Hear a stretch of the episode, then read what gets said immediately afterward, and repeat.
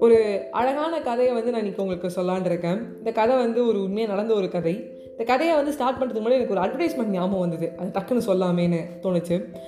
பையன் வந்து நல்ல வேலை சொந்த வீடு வெல் செட்டில்டு அப்படின்னு வந்து அப்பா வந்து பொண்ணுக்கிட்ட சொல்லுவார். பொண்ணு உடனே ஒரு மாதிரி தயக்கமாகி ஒரு கொஞ்ச நேரம் கழித்து வந்து சொல்லுவாள் அப்பா எனக்கு ஒரு த்ரீ இயர்ஸ் டைம் வேணும் அப்படின்னு. உடனே அப்பா வந்து ரொம்ப ஒரு தயக்கமாக கேட்பாரு ஏம்மா? அப்படின்னு. நானும் நல்ல வேலை சொந்த வீடு வெல் செட்டில்டு ஈக்குவல் ஈக்குவலாக இருக்கணும்ல? அவனை டிபெண்ட் பண்ணி நான் இருக்கக்கூடாதுல்ல? அப்படின்பா உடனே அப்பா சிரிப்பார். சரிமான்னு எனக்கு என்ன ப்ராடக்ட்டுக்கு அட்வைஸ் பண்ணாங்கன்னு மறந்துருச்சு. பட் இதான் கண்டென்ட்டு நல்ல வேலை சொந்த வீடு வெல் செட்டில்டு பையன். ஸோ பையன்கிட்ட இதெல்லாம் இருக்குது நல்ல குணம் உடையானா நாலு பேருக்கு ஹெல்ப் பண்ணுவானா? அப்படின்னு கேட்டிங்கன்னா அது ஒரு பெரிய கொஸ்டின் மார்க் நம்ம யாரும் பார்க்கறது இல்லை. பட் திருப்பூரை சேர்ந்த யாஷினிங்கிறவர்கள் வந்து ஒரு அழகான ஒரு கதை எழுதியிருக்காங்க ஒரு ஆர்டிக்கல் அதில் வந்து பார்த்திங்கன்னா அவங்களோட ஃப்ரெண்டு வந்து ஸ்ருதி அவங்களோட கணவர் வந்து ஒரு பெரிய சிஇஓ ரேஞ்சுக்கு வந்து என்ன சொல்ல நிறையா வந்து சிஇஓ ப்ராப்பர்ட்டி சொந்த வீடு சொந்த வேலை.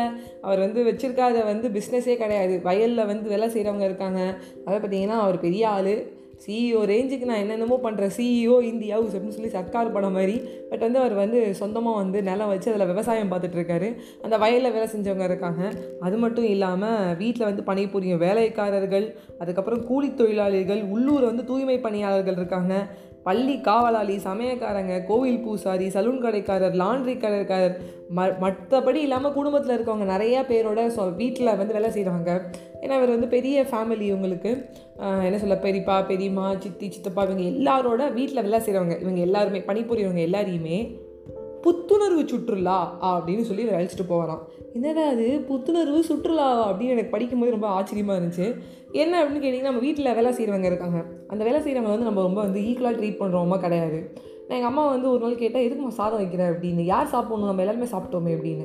இல்லை எங்கள் வீட்டில் வந்து வேலை செய்கிறாங்க ஒருத்தர் பாட்டிம்மா அப்படின்னு தான் கூப்பிடுவாங்க அவங்க பாட்டி அவங்களோட பேர் இருக்குது பட் நாங்கள் பாட்டிமா அப்படின்னு கூப்பிட ஆரம்பிச்சிட்டோம். தெரில டக்குன்னு எங்களுக்கு அது ரொம்ப வந்து பிடிச்சி போச்சு. ஸோ வந்து அவங்களுக்கு புதுசாக எங்கள் அம்மா சாதம் வச்சுட்டு இருந்தாங்க. நினச்சா அவங்க பழைய சாதம் கொடுத்துருக்காங்க. ஏமா அப்படின்னா எல்லோரும் சு புது புதுசாக சுடு சாதம் வச்சு சாப்பிட்றோம். சூடாக சாப்பாடு போட்டால் தான் அவங்களும் நல்லா சந்தோஷமாக வந்து வேலை செய்வாங்க. அண்ட் எப்பவுமே சாப்பாடு போட்டுணும்னு சொல்லுவாங்க எங்கள் அம்மா. அப்போ தான் வந்து தெம்பாக வேலை செய்வாங்க. வீரம் படத்தில் வர அஜித் மாரி சாப்பாடு போட்டு அடிக்கணுங்கிற மாதிரி சாப்பாடு போட்டு வேலை வாங்குறியாமான்னு நான் சொல்லி கலாய்ப்பேன். பட் இட்ஸ் சம்திங் ரியலி வந்து இம்பார்ட்டண்ட் சாப்பாடு அப்படிங்கிறது.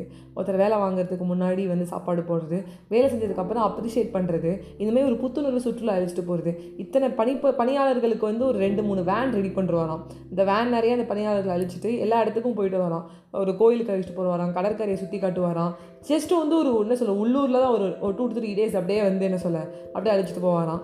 அண்ட் அவர்கிட்ட வந்து நல்லா பேசுறது விவசாயிங்கள்கிட்ட பேசுறது அந்த சலூன் கடைக்கார்கிட்ட பேசுறது எல்லாமே அவங்கள்ட்ட வந்து ஷேர் பண்ணுறது வேறு ஏதாவது உங்களுக்கு எதாவது வேணுமா? உங்களுக்கு எதாவது மன கஷ்டங்கள் இருக்கா? எனக்கு எட்ட எது எதுவாக இருந்தாலும் சொல்லுங்கள் அப்படின்னு சொல்கிறதுலாம் ஒரு பெரிய விஷயம். இதுதான் எனக்கு ரொம்ப முக்கியம். வெல் செட்டில்டாக இருக்கிறவங்க ஆனால் கீழே கீழே வாங்க காரில் போய் பேதம் பேசுகிறேன்னு சொல்லிட்டு ஒரு பாட்டு வரும் நம்மளுடைய கமல் சார் பாடுவார் போனா போகுதுன்னு விட்டினா அப்படின்னு அந்த பாட்டு ஸ்டார்ட் பண்ணும்போது ரொம்ப சிரிப்பாக இருக்கும். பட் நடுவில் ஒரு லைனில் வரும் ஏ பணக்காரா கீரை வாங்க காரில் போய் பேரம் பண்ணுற. அது கீரை வாங்கிறதுக்கு கார் எடுத்துகிட்டு போவான் பணக்காரன். காரில் போயிட்டு அவன் கீரை வந்து பேரம் பேசுவான். கீரை வாங்க காரில் போய் ஏன்டா பேரம் பேசுகிறேன் அப்படின்னு வந்து ரொம்ப அழகாக சொல்லுவார். ஸோ இன்றைக்கி நிறையா பணம் இருந்தாலும் ஒரு சில விஷயங்களில் வந்து நம்ம கணக்கு பார்ப்போம். நம்மளுக்கு கீழே வேலை செய்கிறாங்க பணிபுரியவங்கள்ட்ட வந்து நம்ம வந்து ரொம்ப கணக்கு பார்க்குறது வந்து ரொம்ப தப்பாக இருக்கும். அவங்களுக்கு ஒரு சாப்பாடு வாங்கி கொடுக்குறதுலேருந்து ஒரு என்ன சொல்ல துணிமணி எடுத்து கொடுக்குறதுலேருந்து நம்ம கணக்கு பார்த்தோன்னா ரொம்ப நல்லா இருக்காது. அண்ட் இது எங்கள் அம்மா என்கிட்ட அடிக்கடி சொன்ன ஒரு விஷயம். அதை நான் ஒன் ஆஃப் த பாட்காஸ்ட்டில் கூட ஷேர் பண்ணியிருக்கேன். அண்ட் நிறைய ஸ்டேஜஸில் சொல்லியிருக்கேன். ஒரு வீட்டில் வந்து வேலை செய்கிற ஒரு அம்மா வந்து அவங்க முதலாளிக்கு ஐயாயிரம் ரூபாய்க்கு துணி வாங்கி கொடுக்கணும் அப்படின்னு நினைப்பாங்க.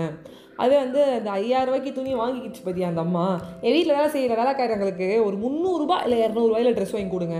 ட்ரெஸ்ஸு கொடுத்தா போதுங்க. அப்படியே வாங்கிட்டு வாங்க. அது கலர்லாம் கூட பார்க்க மாட்டாங்க. ஸோ அதுதான் வந்து ஒரு டிஃப்ரென்ஸ் பிட்வீன் இந்த தொழிலாளி அண்ட் முதலாளி. அவங்களுக்கு ரொம்ப வந்து இந்த முதலாளிக்கு விஸ் விஸ்வாசமாக ரொம்ப விசுவாசமாக இருக்கிற அந்த தொழிலாளர்களுக்கு நம்ம என்ன பண்ணணும் அப்படின்னா அவங்கள நம்ம நல்லா பார்த்துக்கணும். நம்ம குடும்பத்தில் இருக்கவங்கள பார்த்துக்கணுமே அவங்களையும் பார்த்துக்கணும். அதையும் தாண்டி நம்ம குடும்பத்தில் இருக்கிறவங்களுக்கு வந்து நம்ம என்ன செய்கிறோமோ அதையும் நம்ம செஞ்சோன்னா அவங்க ரொம்ப சந்தோஷப்படுவாங்க. அது வந்து இந்த புத்துணர்வு சுற்றுலாங்கிற பேரில் வந்து செய்கிற இந்த யாஷினி அவங்களுடைய ஃப்ரெண்டோட ஹஸ்பண்டுக்கு வந்து ஒரு பெரிய ஆட்ஸ் ஆஃப் அவங்க திருப்பூரில் சேர்ந்தவங்க. அவங்க ரொம்ப அழகாக வந்து இதை பற்றி எழுதியிருக்காங்க. நமக்காக ஆண்டு முழுவதும் இயந்திரம் போல் ஒழிக்கும் இவர்களுக்கு இரண்டு நாள் புத்துணர்வு தந்தால் மீண்டும் உற்சாகமாக உழைக்க உதவியாக இருக்கும் என்றார். எளியவர்களை உற்சாகப்படுத்தி ஊக்குவித்து வரும் அவரை எல்லோரும் பாராட்டினர். நாமும் பாராட்டுவோம் என்று கூறி உங்களிடமிருந்து விடைபெறுவது உங்கள் ஃபேவரட் ஆர்ஜே வைஷ்ணவி. பாபா ஃப்ரெண்ட்ஸ்